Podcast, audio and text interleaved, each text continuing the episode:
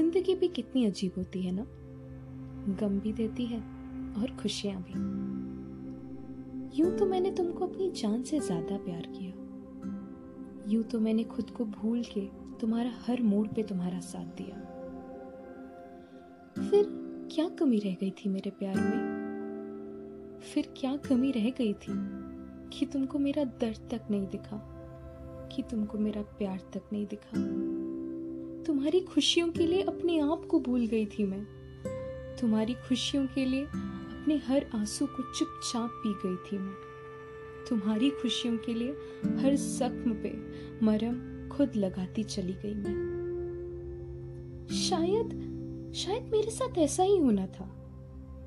शायद शायद मुझे यूँ रोना था। शायद शायद मुझे ये सीखना ज़रूरी था।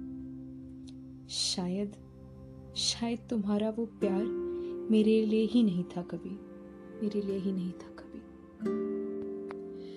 often forget ourselves in a relationship. We often forget we are two individuals in a relationship. We are two individuals who make it whole. If one is in pain, the other will be helping him or her. But when the other person is not looking after the pain, understand this he or she is not there in, the, in that relationship. It's not only about the pain, but it is also about every emotion that we have. It is those two who work together in all those emotions. We often change ourselves in a relationship. For instance, a girl who was carefree used to go around with friends is now bonded to ask permission from the other partner It's not like you don't have to ask permission. It's not like you have you have any other bondage. But your all thoughts starts revolving around him. उसने खाना खाया होगा कि नहीं वो क्या सोचेगा वो क्या नहीं सोचेगा He is an other individual. He has his own life.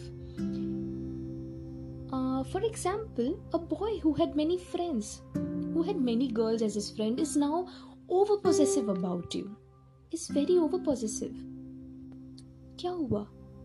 उसके भी काफ़ी दोस्त थे, तुम्हारे भी काफ़ी दोस्त थे। रिलेशनशिप ये तो नहीं कि हम दोस्ती भूल जाए अपनी पुरानी।